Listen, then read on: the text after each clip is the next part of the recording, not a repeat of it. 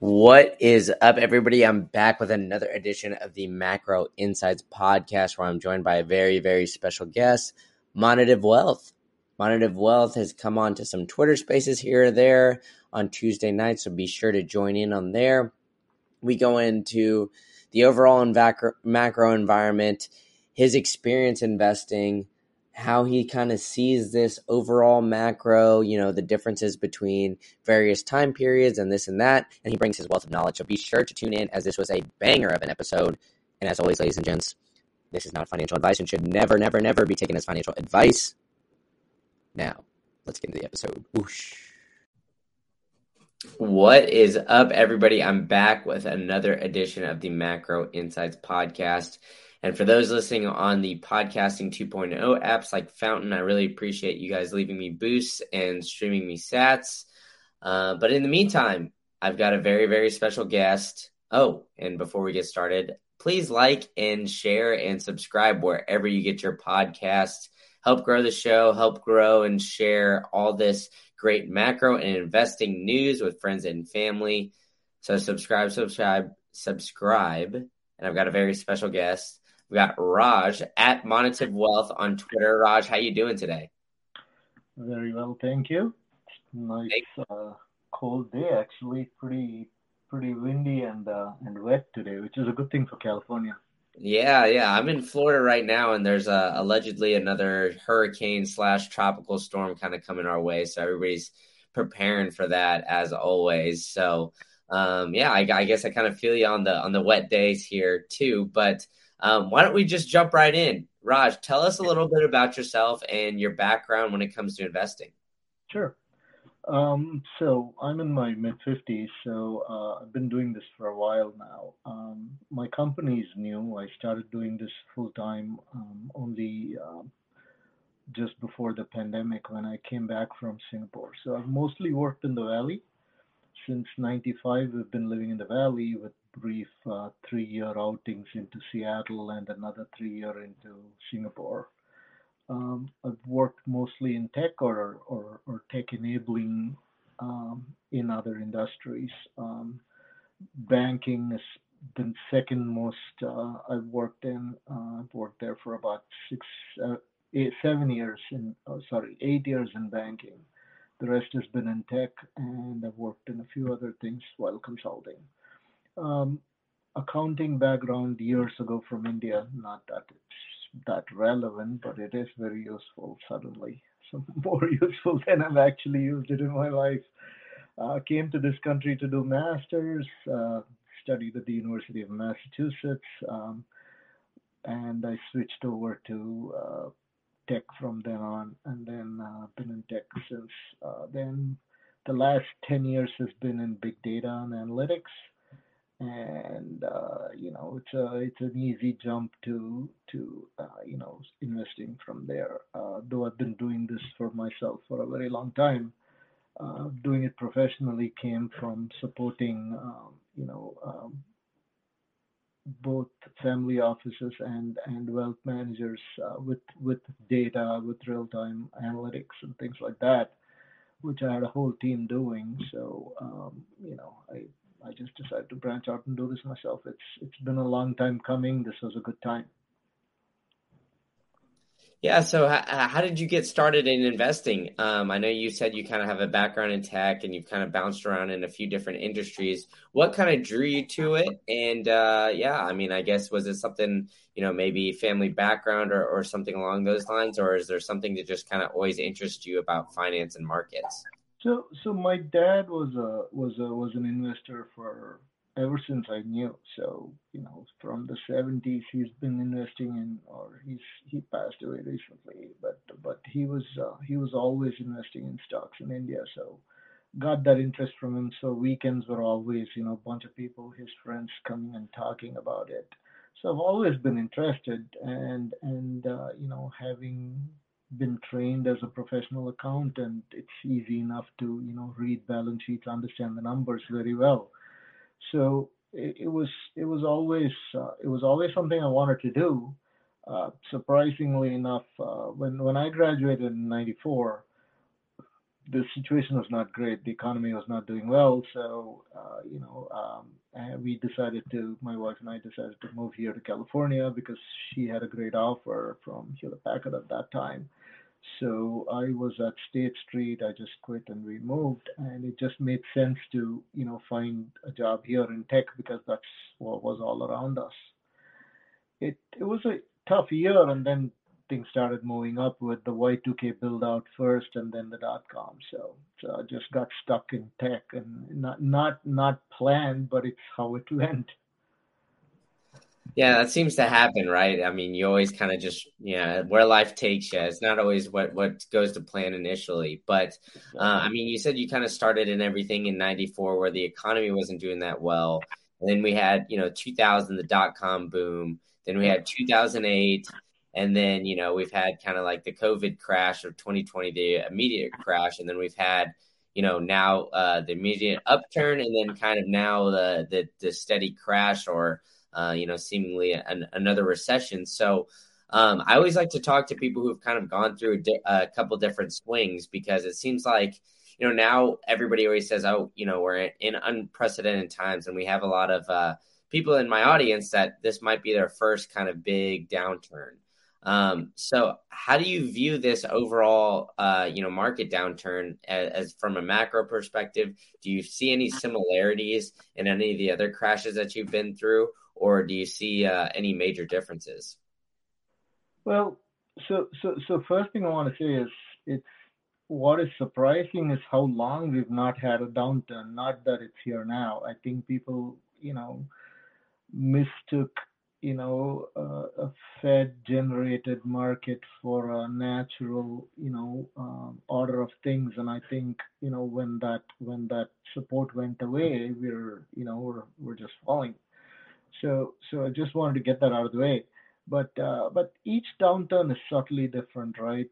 Uh, 90, 92, 96 probably was was was a longer recession, things were just slow. Uh, you know, jobs were not there. You know, we were just going into towards the end of that period. I think uh, certainly tech came out of it fast because we were going into a massive investment cycle to get out of Y2K. So so tech started coming out of that, but but it was tough even then. Getting jobs for the first couple of years was was really tough. So it's not that stocks did particularly well into the runoff. It probably was 96 or 97 before things started improving a lot. And then you had this massive tech investment cycle into dot com that helped. Um, maybe maybe briefly, but it did help. So that was that was more what we are seeing today, but in a slightly different sense. So so it was it was an incredible rise and and and and creation of a mania bubble and then and then when it popped you know all you saw was reversion back to okay why did we pay this much for this company which had you know nothing more than a powerpoint to support it and there was really no fundamentals behind it so so we thought we learned our lesson we moved on uh, you know we rebuilt after the dot com dot com here in the valley was tough because companies completely disappeared. And it was not that this level of wealth destruction happened in each company, but either percentage wise, yes, but there was a lot of much smaller companies that just disappeared. You know, a few thousand people was probably some of the very large startups had few thousands and they disappeared completely because the funding was pulled and there was really no rationale to keep them alive, or they got bought up for a little bit and they kept a co- little bit of core staff and, and the rest were fired. So it was in in that sense, uh, you know, the valley was very dependent on on those jobs, and when they disappeared, it was a few tough years. Uh, certainly, 2002, three were were really tough, uh, and then things started coming around. But again, right, it's a lesson for all of us. The companies that were built during that downturn actually did very well. Google is a great example. They could go in and hire the best of the best, and they could cherry pick among all the people that were looking for a job. And the core people that built Google into what it is today, you know, were, were really good. You know, and then we've gone back off into the excesses again, right? But we'll get to that in a second. 2008 was not so much a valley issue as it was, uh, you know, a financial, you know, markets issue more than anything else. So, in that sense, maybe this this uh, downturn we are having now is the worst of 2008 and 2000, uh, 2000 put together in the sense that we're going to lose the tech excess, which has to come off, which is coming off. And there will be a job loss associated with it that's going to be pretty significant. But there's also a financial bubble that popped, and we're seeing that in valuations. Maybe this time not so much in housing yet, because the hit is going to have to be taken by homeowners rather than the banks but but other instruments are coming off. You know, we saw cryptos today. Um, I don't invest in cryptos. I have no position, so I don't want to get into that necessarily. But just making a point that that anything that was overvalued without without significant supporting fundamentals is is coming off and coming off fast.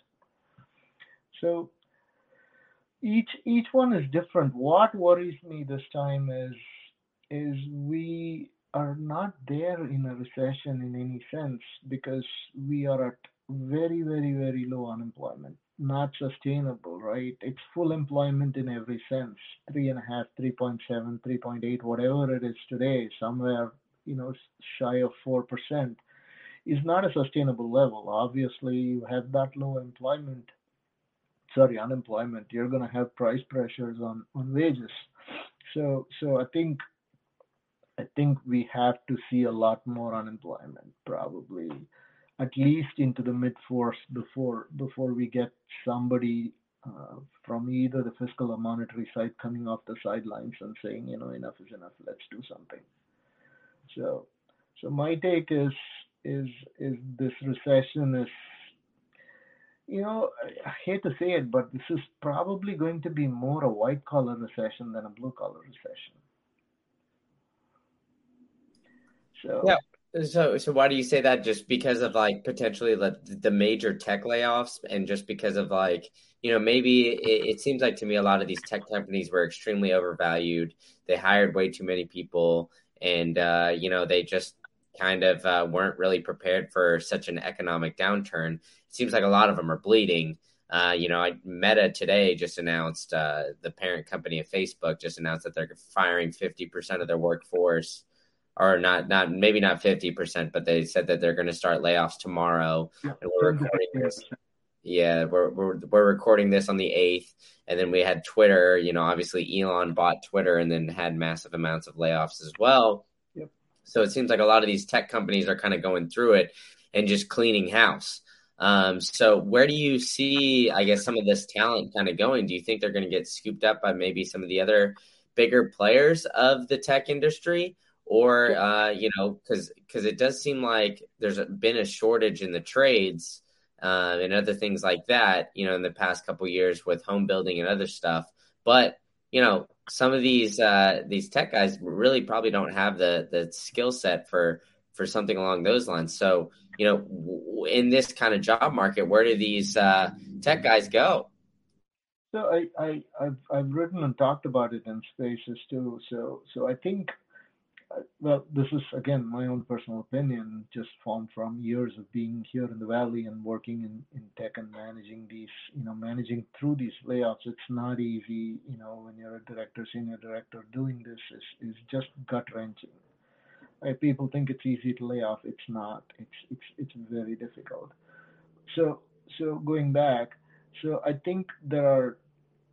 It's a bifurcated market there is a generic skill set that's in extreme excess, and there is a lot of that in a company that can be easily cut. Uh, these are people that were hired because there was this massive expectation of growth, and while they were not a perfect fit, they thought they would train them up because they needed the resource. Being it's like a warm body that can code, right? It's a it's an oft-used saying in the valley you don't need when when you start hiring a warm body that can code you've got a problem it means you are optimize sub-optimizing somewhere you're accepting a lower level of skill, talent, aptitude, whatever it may be, uh, just to fill a role rather than finding the right perfect person for that role, right? So most of these companies saw this pull forward as a as a sustaining trend, and they went and hired too many. And when you hire too many, you typically, you know, sub-optimize and you hire, you know, not the best people that you can get if you wait.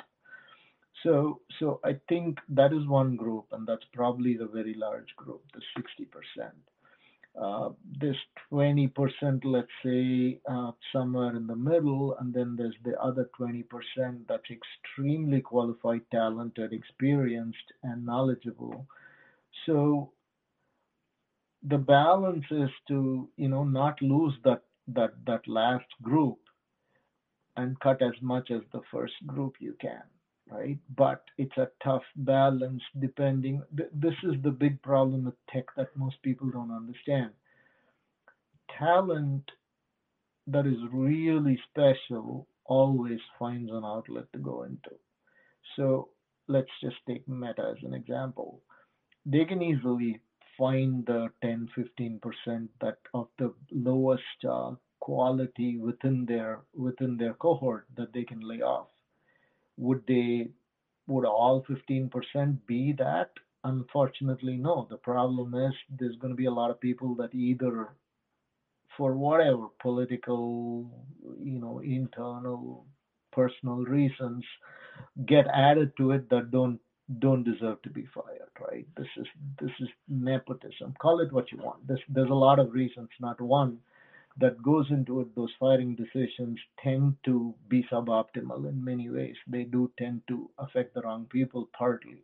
You would hope that they get more of the people they don't need out of there rather than the people that they will really need, right? You saw Twitter, they're now asking some people to come back. It's a weird instance, but it does happen a lot. Uh, so then this that that within that really talented pool, they're going to start thinking, hey, we're cutting back, budgets are down, I won't be able to do the projects I necessarily came here to do or wanted to do. I have the talent, I have the knowledge. Let me go check what's available for me. And they'll start putting out feelers. And typically in the Valley, you don't really apply for a job. You don't even really apply for an opening. If you're really good, an opening is created for you. That's how it works. It's it's like there's a generic opening that really has no match to either the need or the candidate. What happens is, you know, you know somebody who knows somebody, make a call, get a coffee, talk, and then you know they ask you to apply that's hand carried through hr into into the hiring manager's hands they meet they, they meet the team if there's a fit you know the the position is not so much the position is closed, but what happens is for the sake of legal requirements and HR requirements, they go through an interview set with candidates that have absolutely no chance of getting it. So they interview 10 people just to, or five or three, whatever, just, just to go through the process. But they've already made up their mind. The job was really created for this one person in mind, right? Because he suddenly became available. So even Meta going forward will have those pocket roles. That's typical in the Valley. It's always happened that way, whether it was pre um, um, dot com or now. It's just become more and more of how you get hired. So, so the first group are going to find it really difficult to land a job that pays anything close to what they were getting paid right now until things stabilize and things start opening up again. The last group will probably end up at the at at worst going laterally in in either roles or or, or package. Most likely they will get a little boost some of them are so good that they'll get a big boost anyway. So that's but that's rare, maybe two percent, three percent of, of the cohort there. But but for the sixty percent that is at most risk if things are done correctly, it's going to be a tough year. It's going to be really tough. Yeah, so it seems like, you know, growth overall is just kind of kind of be hurt. You know, we're seeing a lot of these crypto companies get hurt as well. Yep. FTX too today announced that you know they're going bankrupt and you know they're potentially getting bought out by Binance, another exchange. So, you know, what kind of industries then and sectors are you looking at that that are potentially going to prosper from all of this? Um, because you know, generally speaking, there's you know, if the market downturns, some industries are affected a lot more than others, and it seems like growth and tech kind of industries that are maybe overvalued, over leveraged, what have you, are going to get really hurt right now. But you know, what are some of the industries that you think that that might prosper potentially in this uh, next couple years or so?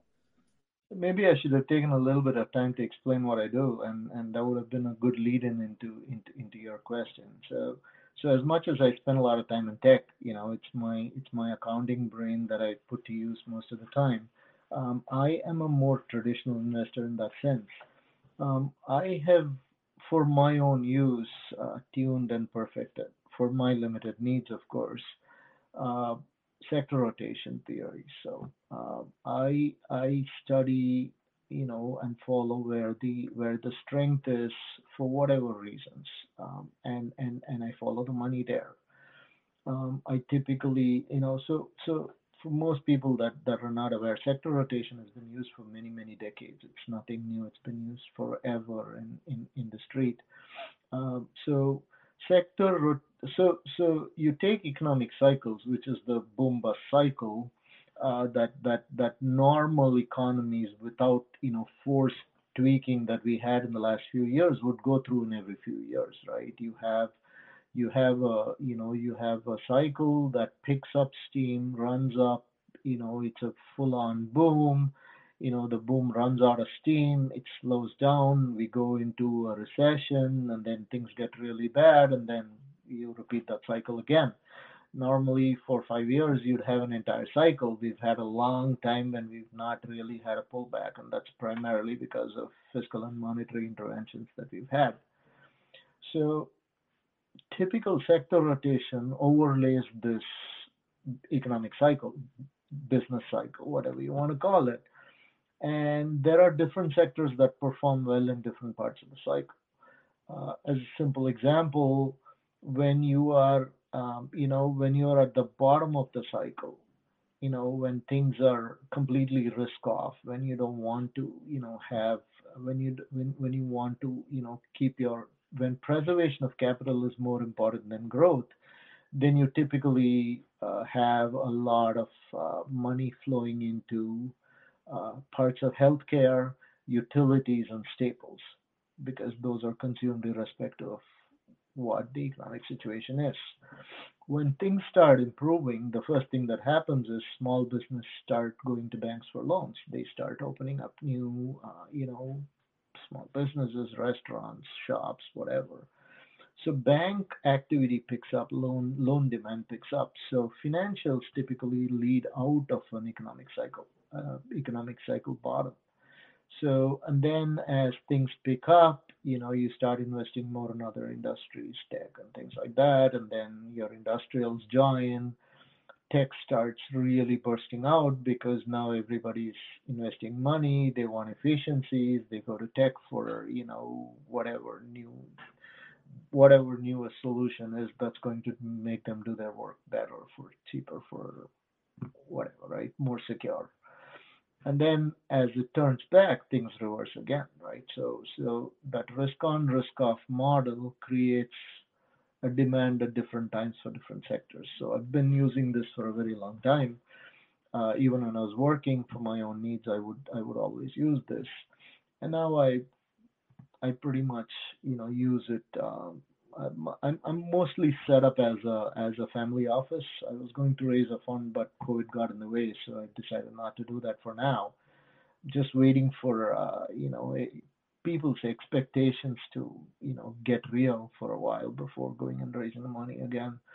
Um, but but anyway, coming back, so so sector rotation has to be based on some part of macro you know, uh, reality, fundamentals, and technicals, right? So you should always use technicals before entry.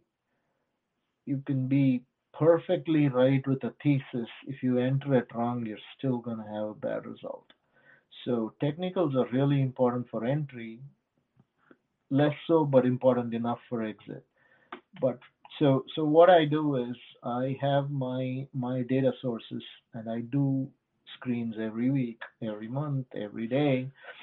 So once I have a primary criteria for the screens, I have a list of stocks that I want to watch, a list of industries I want to watch.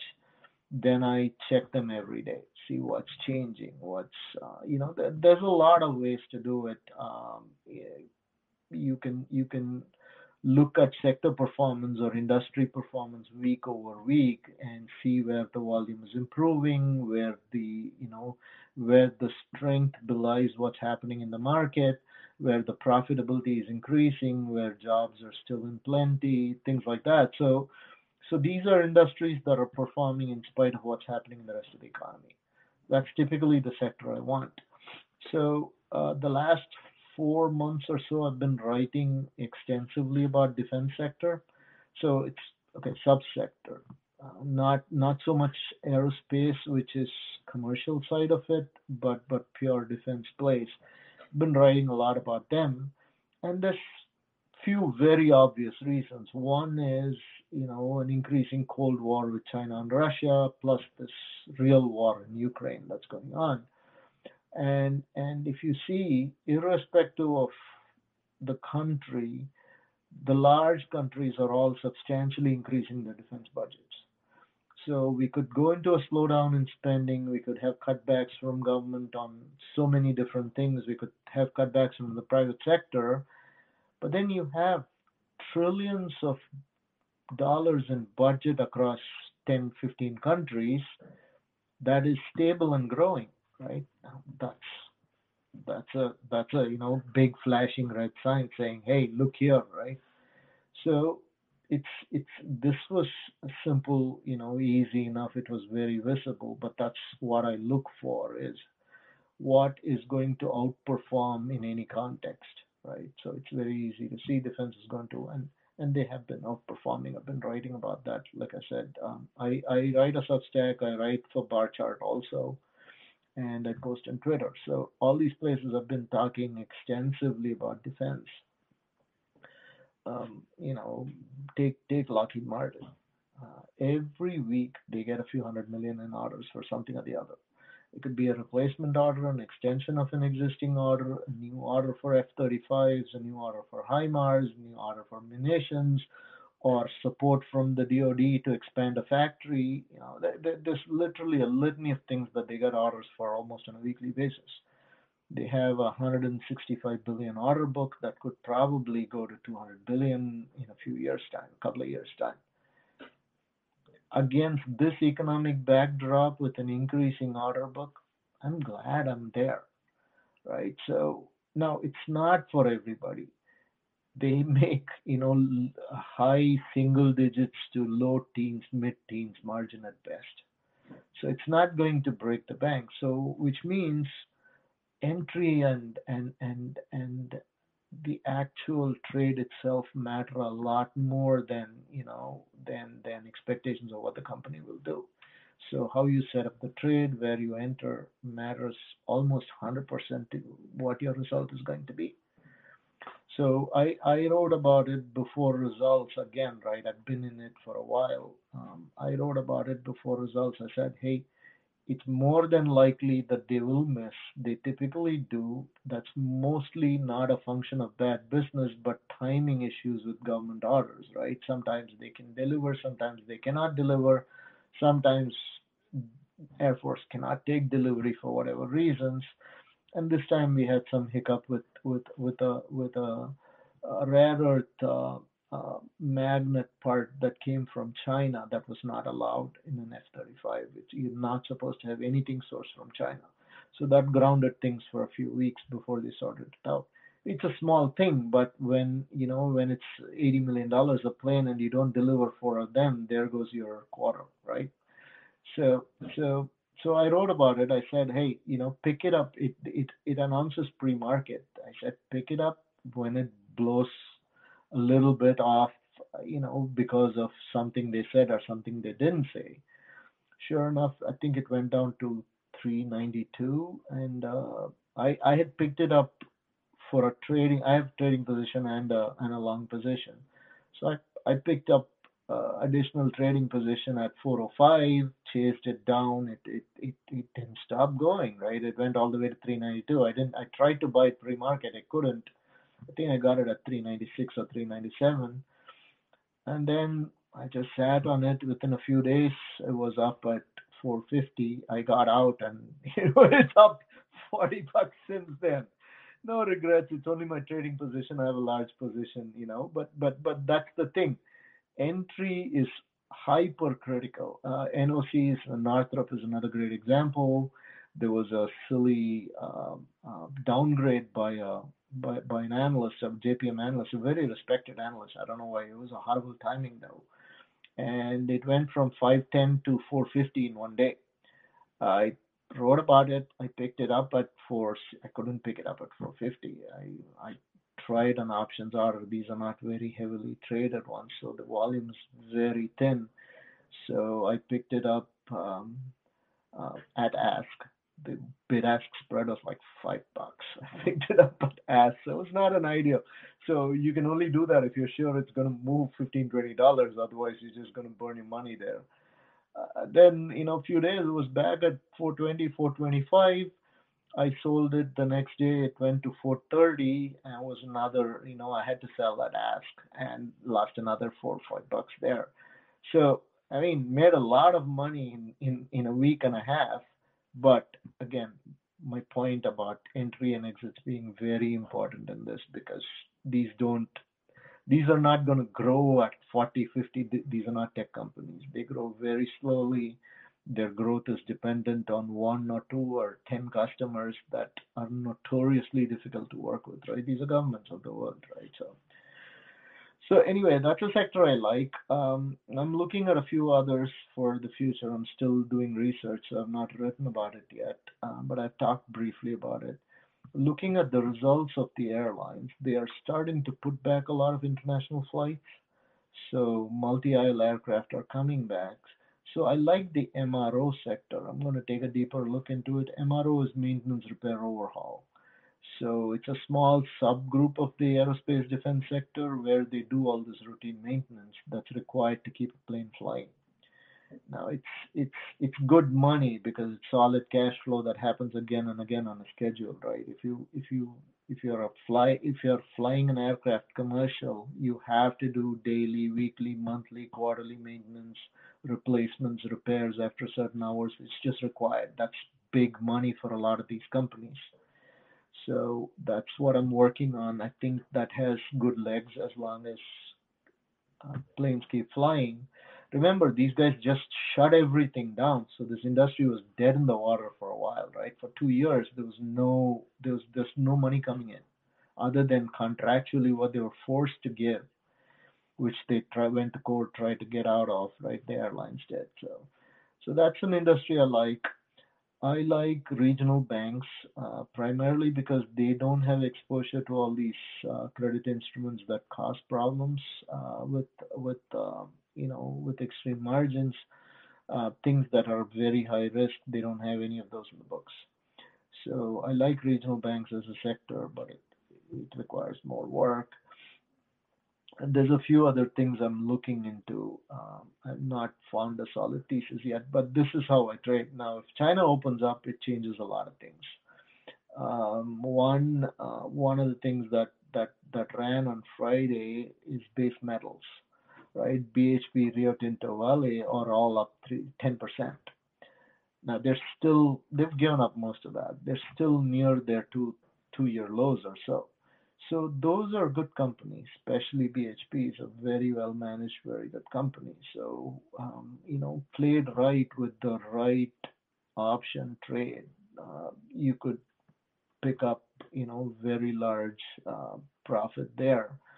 Again, you have to time it right, but for that to work, China has to be open. Otherwise, there's no trade in it.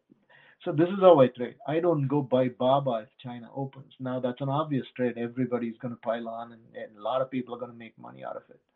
For me, it's that that that level of risk doesn't let me get some sleep. So so I prefer to look at something like that. Then if if if they do start buying iron ore, then the bulk carriers will run too. There are a few good ones those are the kinds of stuff that I chase. I, I don't want the overplayed hand. I want I want some simple, you know, easy money, and I will complicate it with the trade itself rather than, you know, going where it's a high risk trade. So for me, the risk is in the trade, not the stock. And that that's pretty interesting that there's industries that you brought up because you know generally speaking around FinTwit and, and all that kind of stuff, you always hear people talking about yeah, nobody talks about, uh, you know, maybe like a Lockheed Martin, some of these defense companies, or even the airlines right now, right? I mean, it, I think the the most airtime I heard the airlines get was, you know, when Warren Buffett said they were kind of done, or they were yep. making resurgence or whatnot, and people were kind of day trading them. But I think the the interesting thing to me about the airlines is that generally speaking, majority of the major airlines don't make any money when you fly. They make a lot of money on on your membership or having the credit cards. But sure. it seems like a lot of the you know airline travel now is getting more expensive. And is that something that you kind of see as like a trend? Like because there's still that demand for people to kind of fly back and forth uh, kind of see family and friends and whatnot that they haven't seen because of covid um, you know and they're kind of you know, I guess itching for that that travel. So, do you think even with like that elevated price for airline travel that it's going to affect, you know, maybe some of the holiday travel or anything like that? Um, so, so the, the, fact that people have been cooped up, they're just, you know, unleashing, right? So, so I think we're going to have travel for a little bit, especially international travel, right? Even though local travel picked up, there's been very little of international travel and and given that you know there's a war going on in parts of Europe and and and then we're weather setting in, maybe maybe it'll get moderated a little bit for the next quarter or so. Uh, what has not returned really uh, in strength is the business travel. I think that that's that was the most profitable part of, of the you know of of the seats for you know in every plane. Uh, so so that's not returned in any strength. That will come back someday, but you know that that uh, obviously depends on a good economy because it's easy to you know with with all the experience we've had working remotely it's easy to say let's cut those travel costs right? So which is why i don't want to invest in the airline itself. I want you know i want the pick and shovels play here for me is the one that services those planes keeps them running. So so that's that's why I am not a, I, I I'm, I've never been a fan of airlines. You're right. They they've never been profitable. More more importantly, they've been horrible managers of their own money. You know, they buy back at the wrong time and and end up with you know with with no money when they need it, and they you know get bailed out by the government they clean up their act for a year or two and then go back to their bad habits almost immediately. So, so I've no love lost for the airline itself, but as long as they're paying their bills, the MROs will do fine. So, so that's that's how I look at it. Uh, the, the obvious. So we've become so used to the obvious trade that we've got to grow out of it, right? Obvious trade was easy when the Fed had your back now you have to work a little bit for it, which is why I think, you know, guys like me that do a little bit of work every day for, you know, finding that occasional trade, and I don't trade every day. It might take me weeks to find something to do, and, and that, that that pays off. But but but it's not a payoff that can rival. Uh, I I don't know. There's no way to you know check these things, but what these people claim they do on day trades it's beyond me, but but but I don't get that kind of return. I'm happy to generate alpha beyond what the market is doing on a sustained basis with reasonable risk. That's all it's always been. Now let's get into a little bit of the defense, um, because I don't, I don't know. I mean, whenever I think of these defense companies, I almost think of that movie War Dogs, and I'm not sure if you've seen it with like Jonah Hill and uh, yeah, yeah. Um, I can't even think the other actor's name, so I apologize. But uh, you know, you know, it always seems like you know, they even say that there's a ton of money in war. And, you know, I believe the U.S. just sent some soldiers over to the Ukraine.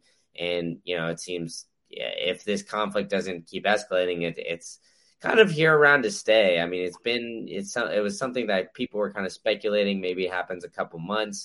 Uh, is this something where, like, you know, the longer this goes on, the more kind of something like a Lockheed Martin or some of these other bigger defense companies like benefit? Um, because you know, I like I said, I myself, I haven't really seen, uh, you know, kind of a conflict like this go on. Uh, so I haven't really seen too much on how some of these potential defense companies react. So, so first of all, uh, you know, right now I think they've run up too much too fast. So they need to take a breather. I think they all come down ten percent possibly within within a few months. So so I wouldn't chase right here, right? I'm not putting any additional money to work.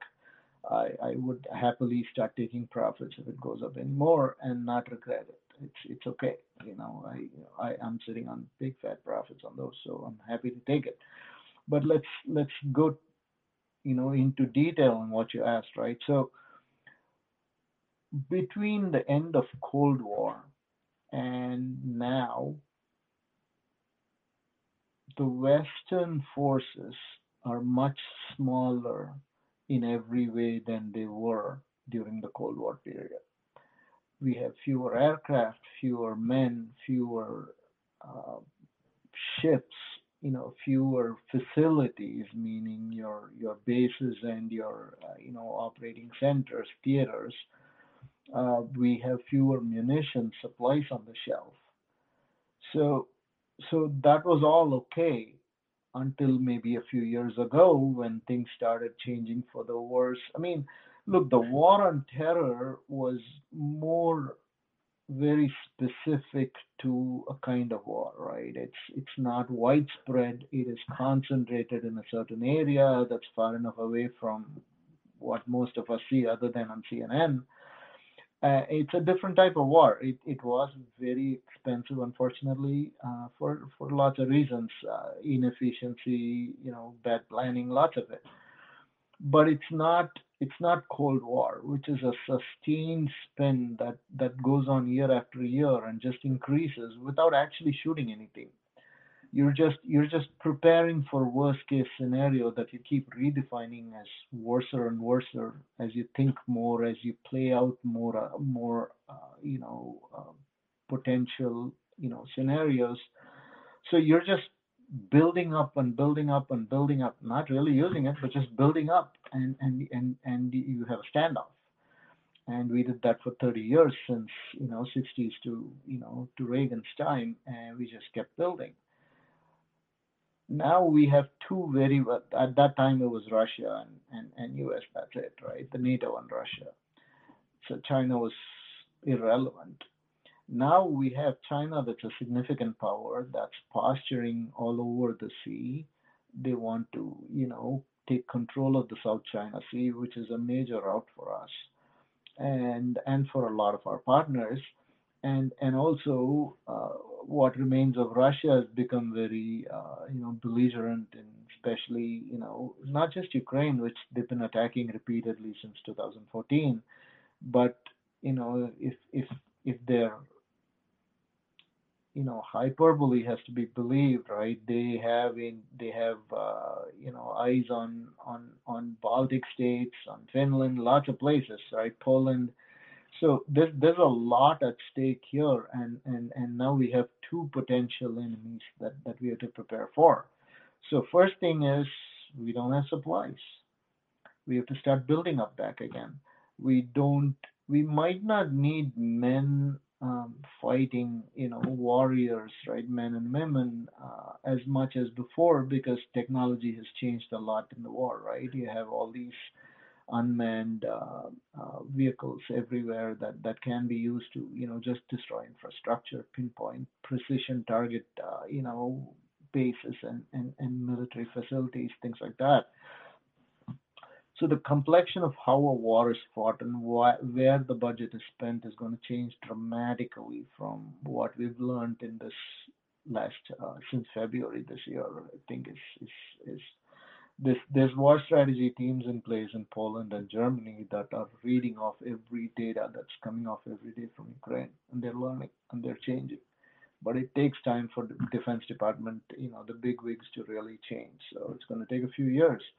But but but uh, you know, to make a long story short, I think we are at the beginning of a new kind of spin cycle that's probably going to unless unless we have significant change in power in China and Russia and a return to normalcy and talking and, and openness we're inevitably going into a cold war that might last another few decades and the build up to that is going to just start and and and uh, you know when we say just start it's it's an extensive rearming of a dozen countries in Europe and obviously US of course and and and maybe another half dozen or dozen countries in, in Asia. And and uh, everybody is going to have a big budget and start spending and it's it's it's one of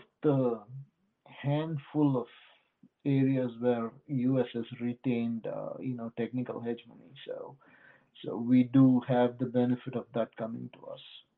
Good or bad, you know, we still the, you know, we still the weapon suppliers to the universe. so, you know, I again, right, not making light of it. It's it's it's blood money, unfortunately, but but it is what it is. For sure. And so, with all this going on, you know, the potential of uh, maybe a, a, Cold War that long, lasts for a very long time, you know, there's going to be a lot of uncertainty in markets. Um, you know, there's a lot of uncertainty globally and, and a lot of uncertainty going forward. So, you know, I usually like to wrap it up with with one uh, or two questions here. It's like, you know, for somebody that's kind of just getting started or has just maybe started investing in the last couple years you know, what advice do you have for them in some like turbulent times? Um, and uh, yeah, like how, how do you uh, you know kind of maybe adjust and and uh, tell them you know hey you know even though it's maybe a, a extremely volatile market, just kind of give them that a little push at the end to to get started investing. Okay. Um, so so first thing is in in in in any weak market and down cycle economic cycle it's more important to preserve your capital over anything else. Return is secondary.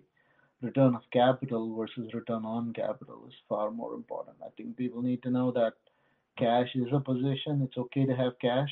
It's okay to do nothing. There is really no need to be forced into a position. It's just it's just it's just silly to think that you're going to miss something big because you waited out a few days.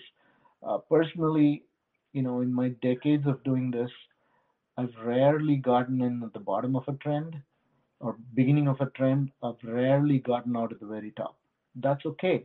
It's that wait for a trend to establish, get the middle 30, 40, 50% of the trend. That's all you need. You don't need bottoms and tops.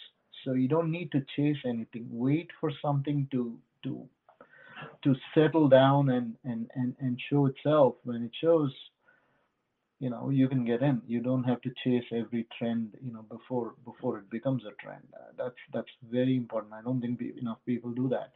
Second thing is, I think it's it's important to look outside tech. There's a lot being said about, you know, when we come out of this, it's not going to be tech. I don't necessarily believe that but I agree with the general import of that idea, which is basically people should be diversified. You know, there's always a sector or two or three that, or let's forget sectors. There's always an industry or two or three that do well in different parts of the economy, in different times of the economy. Go find those, right? Like um, healthcare, for example, right?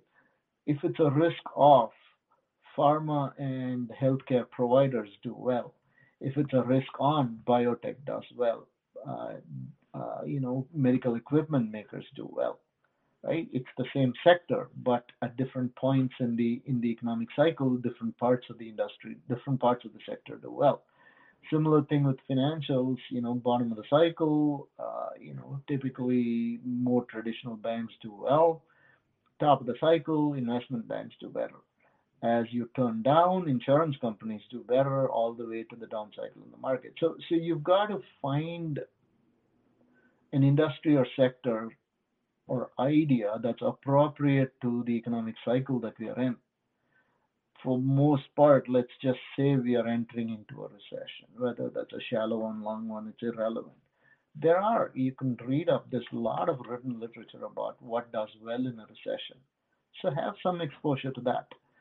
If not, I mean, look, I'm not a bond guy. I don't invest in bonds. I don't do much at all. This, this, almost anybody else that you can ask that's probably better than me. But you know, I bonds. You have ten thousand dollars. That's like five, six percent, whatever interest rate. That's that's big, you know. And even three month bonds, right? If you want to wait, sit out, learn, now's the best time to do it. Put it in three month tables and and and while you you know upgrade your education, your experience, learn something, and you're gonna be better off for it. Whatever you missed, you're probably going to save by not losing later. Raj, that's awesome stuff. And on that note, we'll wrap it up here. Thanks so much for giving me your time. I really appreciate it. Why don't you tell everybody what you got going on and where they can find you? Um, at Monetive Wealth on on Twitter. Uh, my um, my profile has linked to my Substack. I it's free. I don't have any services that charge anything. I I answer DMs for most part when I'm free. So I will, I, I, I don't give stock ideas, but I give sector ideas. I give industry ideas. You can pick your stock. I do write about specific stocks, but I don't tell you you go buy this right now. You know, it's it's it's an idea that that I've researched. It's obviously not all of my research, right? So so it, it is important in most of these to go find the right entry and exit, but it's useful reading. So so that's there. I also, for people that are uh, that have Barchart subscription, I post the same the same articles in Barchart. Also, I'm an author there. I'm going to be, like I said, um, I'm I'm going to start on. I just finished that series on defense. I wrote, I think, five posts. Probably time to go to the next sector. That doesn't mean the defense play is done, right? It's got a long ways to go.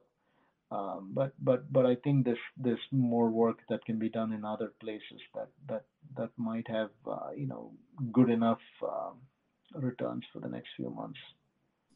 That's awesome stuff. Yeah, everybody go subscribe to his newsletter and follow him at Monetive Wealth. Raj, thanks so much. Look, I uh, really enjoyed this conversation. You brought some unique ideas, and uh, hopefully the audience will enjoy it as well. Thank you so much. Really appreciate you inviting me. This is the first time for me, so I, you know, it's wonderful. Thank you.